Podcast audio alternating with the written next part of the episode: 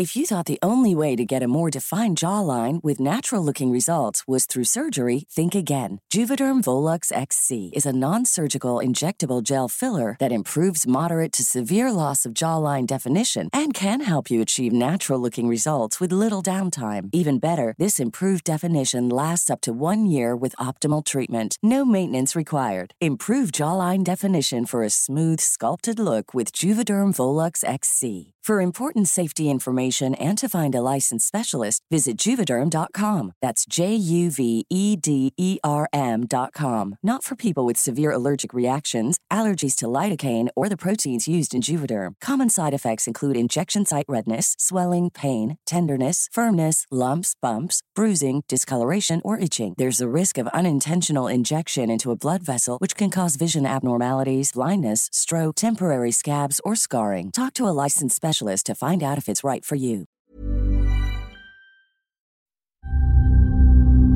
Magandang gabi, Sir Jack. Pakitago na lang ako sa pangalang Amapola Salandanan, 38 taong gulang na ngayon. Isang Filipino teacher. Mayroon akong nakakahilakbot na karanasan na magpahanggang ngayon ay di ko pa rin mapaniwala ang naranasan ko. Ang totoo niya ay minsan ko na itong sinabi sa iba, ngunit pinagtawanan lamang ako kaya naman matagal ko itong itinago. Pero dahil sa inyong programa, lakas loob kong ibabahagi ito sa inyo dahil alam kong marami sa inyong mga tagapakinig ay naniniwala sa mga kababalaghan.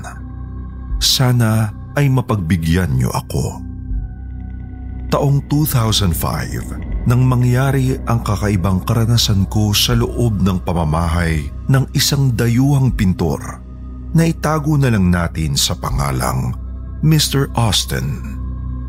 Noong panahon na yon, uso ang kumayod ng extra sa pagtuturo kung kaya naman tumatanggap ako ng tutorial sa mga batang gustong matutong magsalita at magsulat sa wikang Filipino. At dito ko nakilala ang isang half Belgian, half Filipina na batang estudyante na ipinanganak at lumaki sa Belgium. Itago na lang natin siya sa pangalang Margot.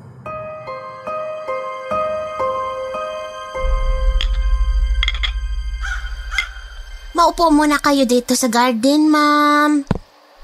Maraming salamat. Josie po, ako po ang yaya ni Margo. Ah, Josie, nice to meet you, Yaya Josie.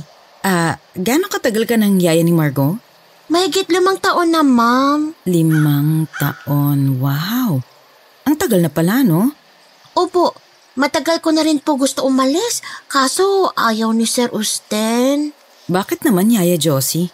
Iba kasi si Marco. Nang una ko siya nakilala, hindi ganyan ang itsura niyan. Payat, maputla, lubog ang mata. Sakitin ba? Ang nakakatakot pa, ma'am, palaging nagsasalita mag-isa. Iba-iba ang lingwahe niya. Hindi English eh. Sabi ni Sir Austin, wag ko na lang pansinin. Hanggang dumating ang araw na kinatakutan ko talaga, uy. Ano nangyari, Yaya Josie? 15 years old siya noon. Birthday ni Margo. Sinapian siya ng masamang espiritu. Jesus Mariosep, tinatakot mo ba ako, Josie? Hindi po, ma'am. Nagsabi lang ako ba ng totoo? Eh, paano niyo nasabi na sinapian siya ng masamang espiritu? Nakita ko na lang si Margo na nakalotang sa ibabaw ng kama niya. Nakahiga. Habang tawa ng tawa. Naloka ako, ma'am.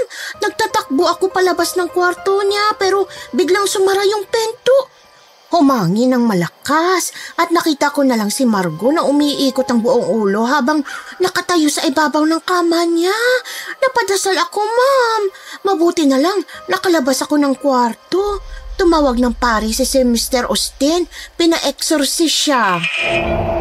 Exorcist? Exorcise? Biglang nagdilim ang langit ng mga oras na yon. Nanginig ako sa biglaang paglamig ng simoy ng hangin. Napasilip ako sa loob ng bahay. Mula sa garden ay naaninag ko si Margo. Nakakulay itim itong pantulog. Mukha siyang matured para sa edad niya. Napalunok ako bago ako tumayo.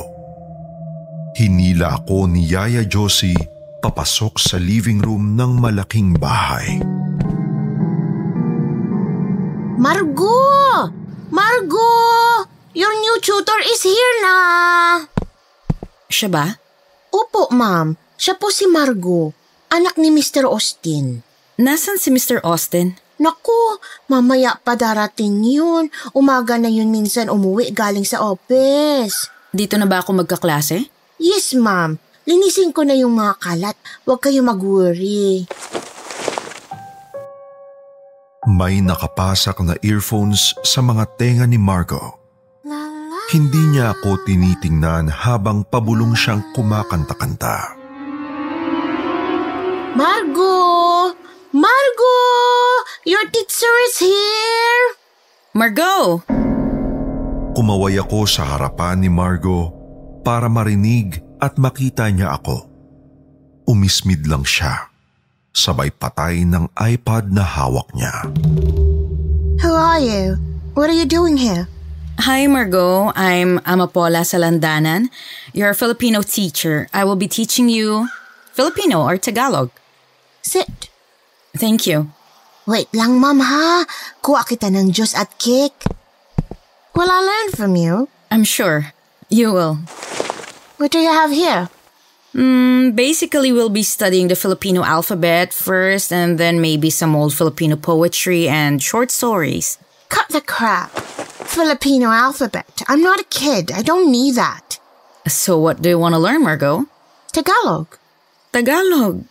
Yeah, okay, let's try to read this. Sir Jag, sa unang pag-uusap namin ni Margo ay halata ko ng may attitude problem siya. Pero hinayaan ko na lang.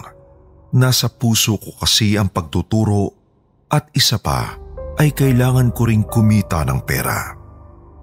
Iniabot ko kay Margo ang isang malaking aklat. Matagal bago niya ito kinuha. Nang mapatingin ako sa isang malaking salamin na nasa harapan naming dalawa, halos mailaglag ko ang libro nang makita kong walang reflection sa salamin si Marco. You look scared. Let me have a look. Muli akong tumingin sa salamin at para akong bahagyang nawala sa katinuan nang makita kong meron na siyang reflection sa salamin. Hindi ako nakakipo. Natakot ako. Wala ako sa sariling ipinagpatuloy ang pagtuturo. Hey, what am I supposed to do with this effing book?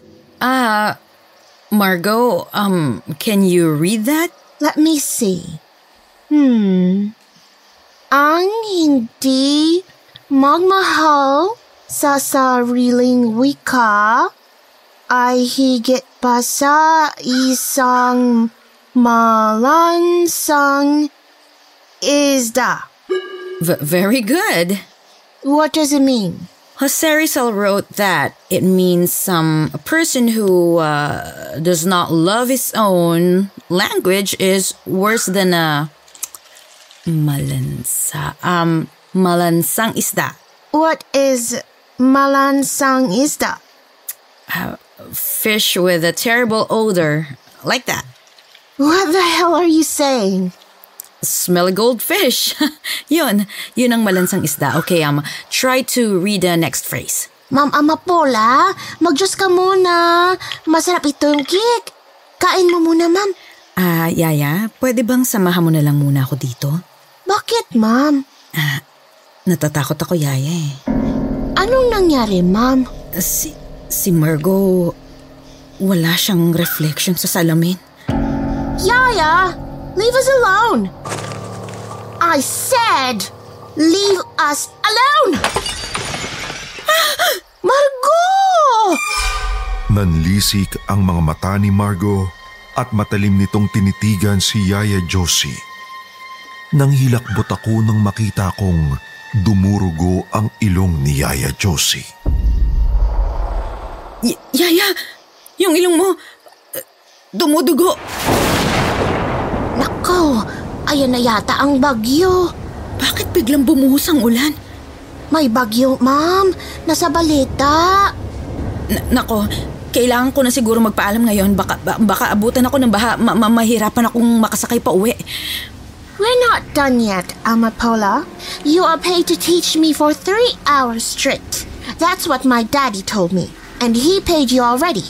You cannot just quit and leave now. But, but there's a storm, Margot. I, I must go. Biglang sumabog ang mga ilaw sa buong bahay nila Margo. Sinabayan pa ito ng brownout. Biglang kumalat ang dilim sa buong bahay. Napatakbo ako papuntang main door, bit-bit ang mga kagamitan ko. Palabas na sana ako ng bahay, pero hindi ko mabuksan ang pintuan. Sumilip ako sa bintana.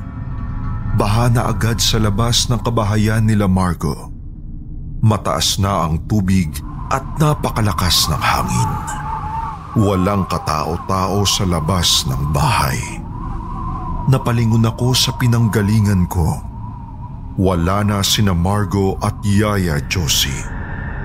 Gumapang ang hilakbot sa buo kong katawan. Margot? Margot! Where are you? Walang Margo na sumagot. Wala rin siya sa paligid.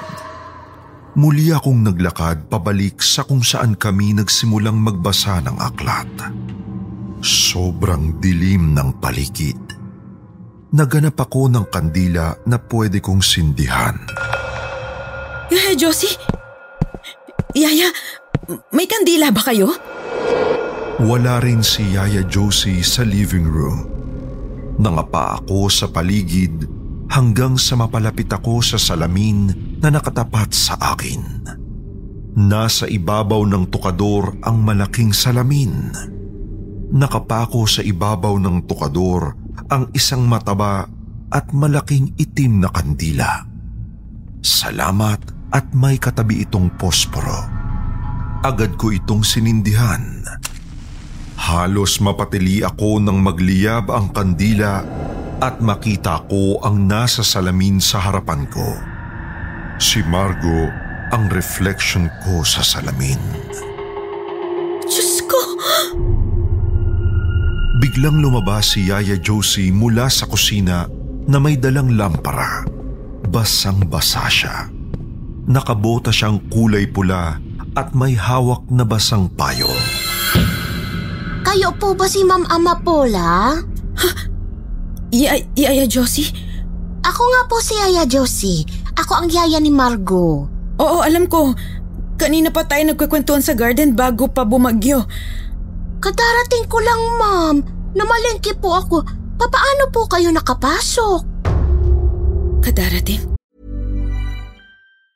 If you thought the only way to get a more defined jawline with natural looking results was through surgery, think again. Juvederm Volux XC is a non surgical injectable gel filler that improves moderate to severe loss of jawline definition and can help you achieve natural looking results with little downtime. Even better, this improved definition lasts up to one year with optimal treatment. No maintenance required. Improve jawline definition for a smooth, sculpted look with Juvederm Volux XC. For important safety information and to find a licensed specialist, visit juvederm.com. That's J U V E D E R M.com. Not for people with severe allergic reactions, allergies to lidocaine, or the proteins used in Juvederm. Common side effects include injection site redness, swelling, pain, tenderness, firmness, lumps, bumps, bruising, discoloration, or itching. There's a risk of unintentional injection into a blood vessel, which can cause vision abnormalities, blindness, stroke, temporary scabs, or scarring. Talk to a licensed specialist to find out if it's right for you.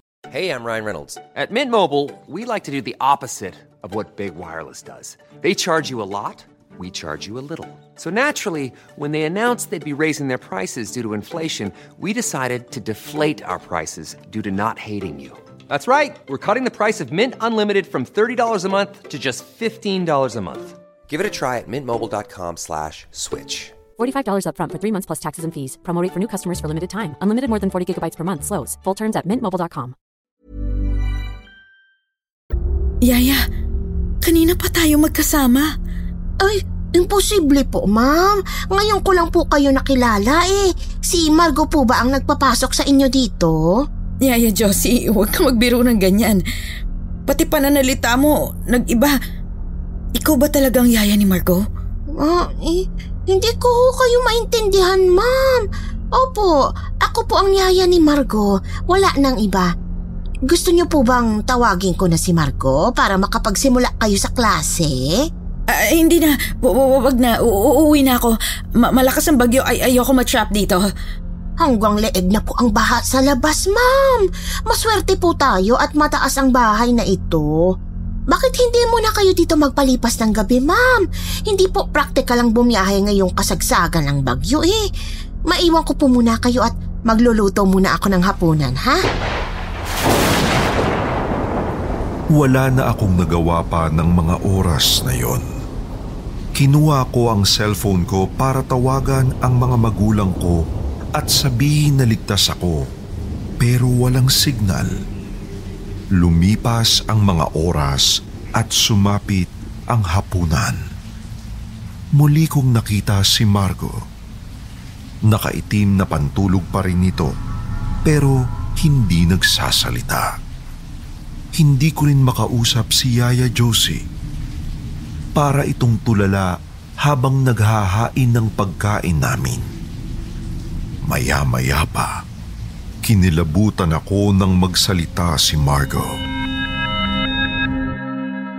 Aling pag-ibig pa ang hihigit kaya sa pagkadalisay at pagkadakila gaya ng pag-ibig sa tinubuang lupa. Aling pag-ibig pa?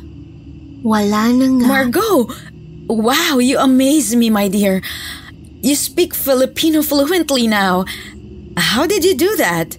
Marami kaming alam na salita. Latin, Aramaic, French, Italian, English, Filipino. Lahat alam namin. Namin?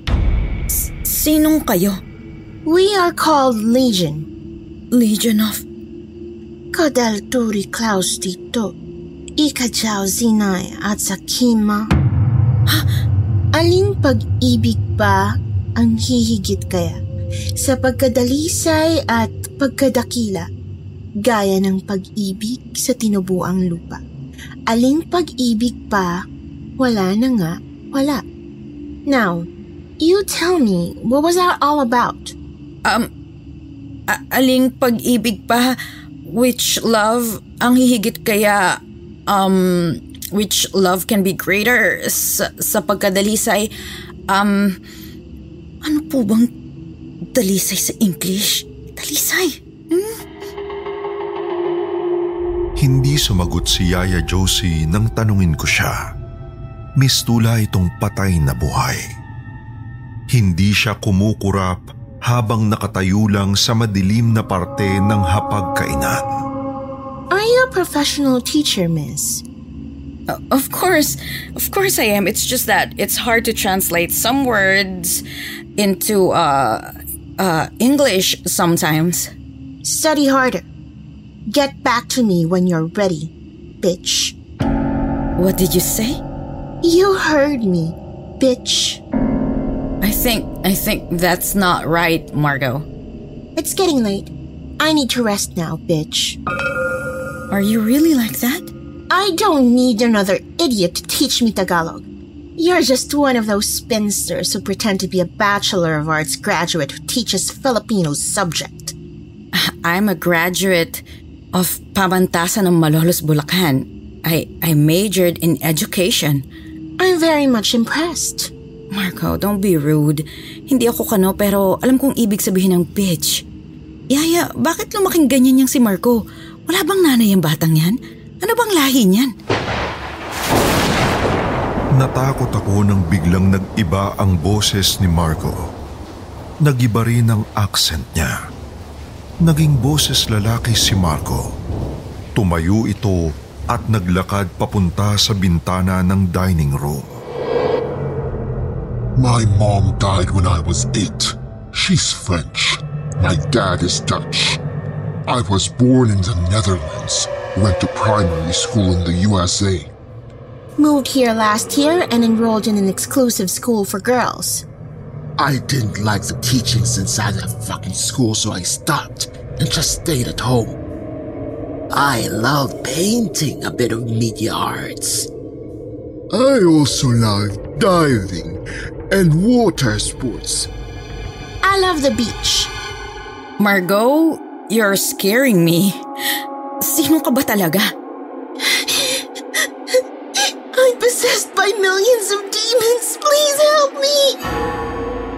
Bigla akong nakarinig ng malakas na kalabog mula sa ikalawang palapag ng bahay.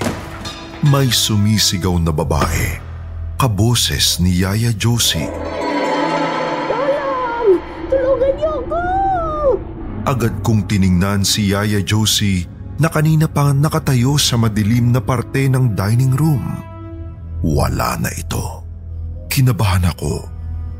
Agad kong inagaw ang kandila sa hapagkainan at ginamit ko itong tanglaw paakyat sa itaas.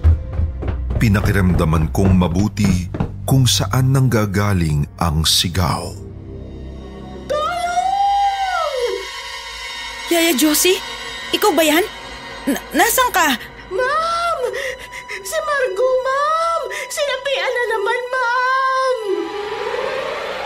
Nang hilakbot ako pero tinibayan ko ang loob ko. Sinipa ko ang pintuan ng silid at laking hilakbot ko nang makita kong nakabitin sa ere si Yaya Josie. Nakadipa ang dalawang braso at nakabukaka ang mga hita. Umiiyak ito. Tinakbo ko siya at hinawakan ngunit may kung anong puwersa ang humila sa mga paa ko papasok sa ilalim ng kama.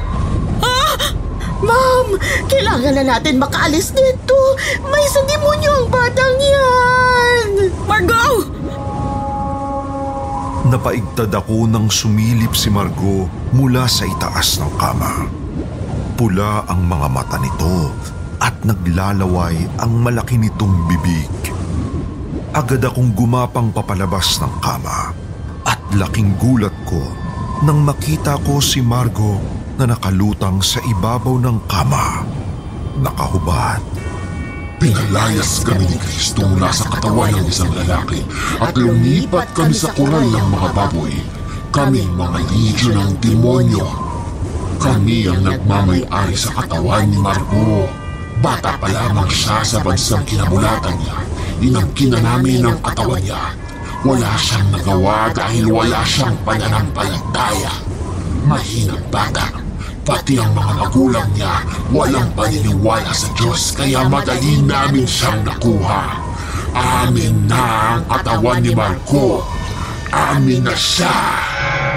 Margot, maniwala ka kay Heso Kristo. Siya lang ang tanging makakapagligtas sa iyo.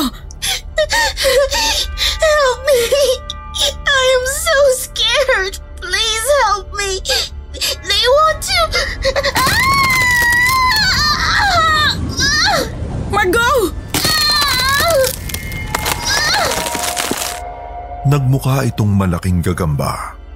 Ang ulo nito ay napunta na sa puwitan niya at ang mga paa at hita ay tila binukangkang na palaka. Iyak ng iyak si Margo. Maya-maya pa ay nagsuka ito ng kulay berde na likido. Napuno ang kama ng malansang laway mula sa sikmura niya. Yaya, samahan mo ako magdasal. Sabay nating dasalin ang itinuro ng Panginoon na pinakamakapangyarihang dasal sa lahat. Sabayan mo ako. At sabay kaming umusal ng dasal ni Yaya Josie na nakapako pa rin sa dingding at takot na takot. Namin, namin. sumasalangit ka. Sumasalangit ka. Sambahin ang ngalan mo. Sasambahin ang ngalan mo. Mapasa amin ang kaharian mo. kaharian mo. Sundin ang loob mo. Sundin ang loob Dito sa lupa. Dito sa lupa. At biglang sumigaw ng napakalakas si Margo. Mabilis itong tumayo na parabang hindi nabalian ng mga buto at nagtatakbo pababa ng bahay. agad ding nahulog sa sahig si Yaya Josie. Hingal na hingal ito. Sa sobrang takot ko ay napayakap ako sa kanya. Yaya, kanina ka pa ba nandito sa silid na to? Isang linggo na ako nakakulong dito. Akala ko hindi na ako makakawala sa kapangyarihan ng demonyo. Kayo po ba ang tutor ni Margot? Ako nga, isang linggo ka na dito? Eh yung yayang kausap ko pagdating ko, kamukhang kamukha mo siya. At nagulat siya nung, nung nag-brown out dahil, dahil bigla mo na lamang ako hindi kilala. Sino yun? Eh, eh, di ko alam. Maraming mga nangyayari rito na mahirap ipaliwanag, ma'am. Papanil lang ang demonyo. Kaya niyang gayahin ng kahit sino. Magaling siyang mag-iba-iba ng anyo. Hari ng kasinungalingan ng demonyo. Ang mabuti pa umalis na tayo dito. Mamamatay ako sa takot sa loob ng bahay na to. Mabilis kaming tumakas ni Yaya Josie.